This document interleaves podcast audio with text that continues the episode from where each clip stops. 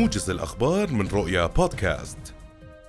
موجز الأخبار من رؤيا حياكم الله. صرح مصدر عسكري مسؤول في القيادة العامة للقوات المسلحة أن المنطقة العسكرية الشرقية وبالتنسيق مع الأجهزة الأمنية العسكرية وإدارة مكافحة المخدرات أحبطت فجر اليوم ضمن منطقة مسؤوليتها محاولة تسلل وتهريب لكميات كبيرة من المواد المخدرة قادمة من الأراضي السورية.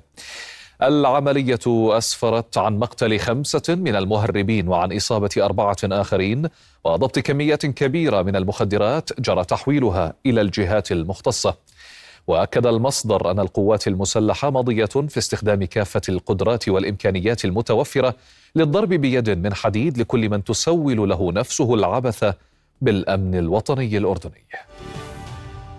دعا نائب رئيس الوزراء وزير الخارجية وشؤون المغتربين أيمن الصفد اليوم إلى إنهاء جرائم الحرب في غزة موضحا لا مبرر لتدمير حياة مليوني فلسطيني في القطاع المحاصر.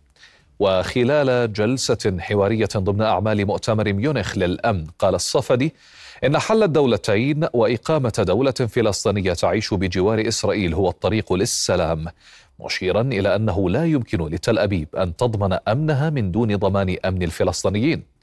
وأشار الصفدي إلى أن حكومة الاحتلال تجاهلت كل الحلول السياسية الممكنة للصراع في الشرق الأوسط ودمرت المستشفيات والبنى التحتية في قطاع غزة. تواصل قوة خاصة من جيش الاحتلال الإسرائيلي اقتحام مخيم طول كرم بالضفة الغربية فيما سمعت أصوات اشتباكات داخل المخيم. لمزيد من التفاصيل ينضم إلينا مراسلنا حافظ أبو صبرة من فلسطين. مرحبا بك حافظ. ضعنا في آخر التفاصيل آه، والمستجدات حول هذه آه، العملية. نعم محمد يعني بعد ما ظن الأهالي أن قوات الاحتلال انسحبت من داخل مخيم طول كرم آه، آه، يعني خرجوا من منازلهم وبدأوا بالتوافد إلى هذه المنطقة ولكن قوات الاحتلال ما زالت تتواجد في آه، عمق المخيم. هناك جرافة عسكرية كما تشاهدون في صورة كاميرا زميل محمود فوزي وهناك عدد من الآليات. في عمق هذا الشارع الذي يمتد من المدخل الرئيسي وصولا إلى وسط المخيم.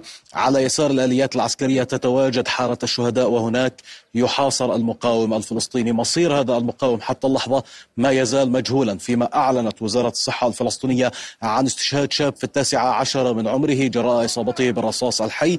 وقالت طواقم الهلال الأحمر بأنها نقلت إضافة إلى الشاب أربعة إصابات أخرى بالرصاص الحي قالت وزارة الصحة وفقا لمستشفى الشهيد الشهيد ثابت ثابت بأن اثنتين من بين هذه الإصابات وصفت بالمستقرة فيما الحالة الصحية للإصابتين الثانيتين ما تزال غير معروفة وغير معلن عنها وفقا لوزارة الصحة الفلسطينية والطواقم الطبية في مستشفى الشهيد ثابت ثابت. الأهالي على جانبي الطريق هم آه، عائلات الطلبة طلبة الفلسطينيين المحاصرين داخل مدارسهم في مدارس وكالة غوث وتشغيل اللاجئين الفلسطينيين على امتداد الشارع الرئيسي المحيط بالمخيم حيث آه، ارتأى مدير هذه المدارس بإغلاقها والحفاظ على حياة الطلبة داخل هذه المدارس في صفوفهم الدراسية أسفل المقاعد الدراسية 1200 طالب محمد محاصرين داخل هذه المدارس الثلاثة التابعة لوكالة الغوث. ورصدنا منذ قليل أصوات الخوف الظاهرة بالتزامن مع انسحاب جزء من الآليات العسكرية التي اقتحمت عمق المخيم. استمعتم لأصوات رصاص. هذا يخرج بين الفينة والأخرى ويدلل على وجود تبادل إطلاق رصاص بين مقاومين فلسطينيين وبين قوات الاحتلال التي ما تزال متواجدة داخل المخيم. وهذه العملية العسكرية تدخل ساعتها الخامسة منذ بدأت عبر تسلل قوى خاصة إلى عمق حارة الشهداء في المخيم بالتحديد في مركز المخيم وهناك تم الكشف عنها من قبل المقاومين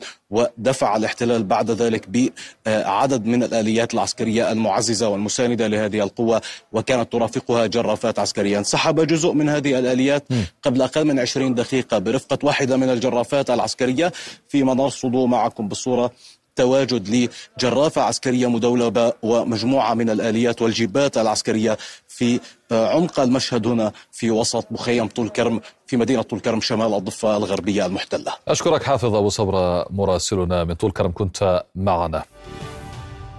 وصلنا لختام هذا الموجز في أمان الله.